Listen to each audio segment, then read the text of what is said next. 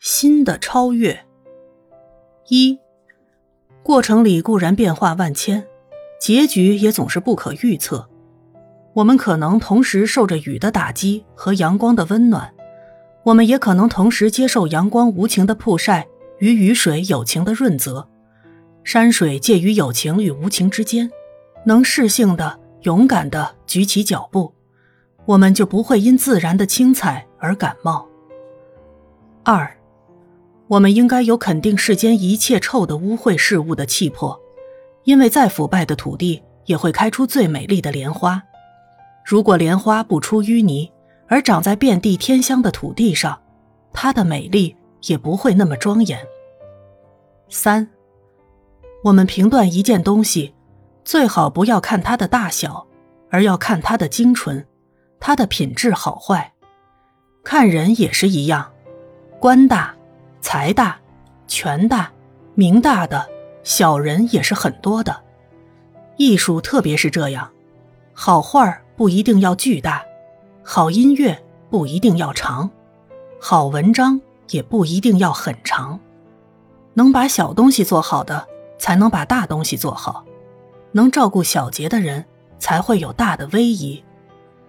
四，任何事物都有界限，山再高总有一个顶点，河流再长总能找到它的起源，人再长寿也不可能永远活着，雨也是这样，不可能遍天下都下着雨，也不可能永远下着。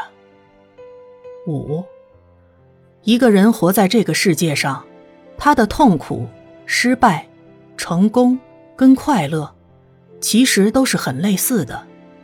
但是有的人活得精彩，有的人活得开心，有的人却活得痛苦、烦恼。那主要是因为心的态度。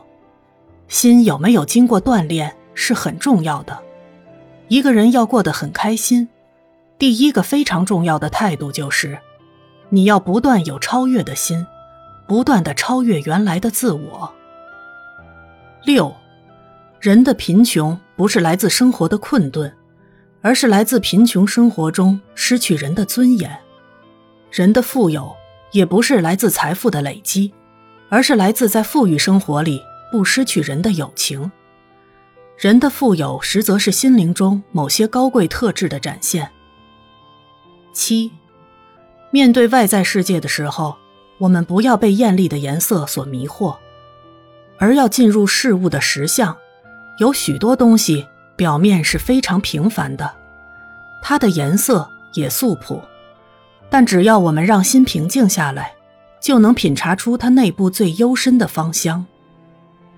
八，假如一旦开悟，就住在孤峰顶上，不能入草，失去世俗的平凡。